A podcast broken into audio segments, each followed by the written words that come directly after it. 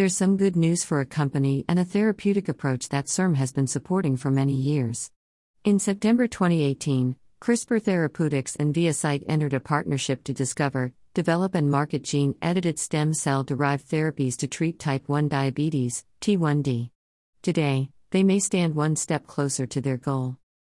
Last week the companies jointly announced that they have dosed the first subject in the Phase 1 clinical trial of VCTX210 for the treatment of T1D.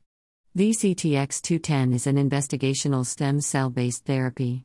It was developed combining CRISPR's gene editing technology with ViaCyte's stem cell expertise to generate pancreatic beta cells that can evade the immune system. ViaCyte, a regenerative medicine company long backed by CIRM, has developed an implantable device which contains pancreatic endoderm cells that mature over a few months and turn into insulin-producing pancreatic islet cells, the kind destroyed by T1D.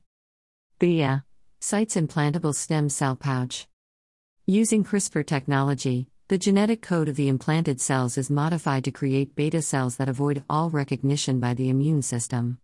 This collaboration aims to eliminate the requirement of patients taking daily immunosuppressants to stop the immune system from attacking the implanted cells.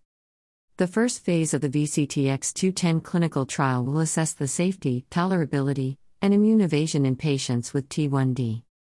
We are excited to work with CRISPR Therapeutics and ViaCyte to carry out this historic, first-in-human transplant of gene-edited, stem cell-derived pancreatic cells for the treatment of diabetes designed to eliminate the need for immune suppression, said James Shapiro, a clinical investigator in the trial. If this approach is successful, it will be a transformative treatment for patients with all insulin-requiring forms of diabetes. CIRM has been a big investor in ViaCyte's work for many years and has invested more than $72 million in 9 different awards.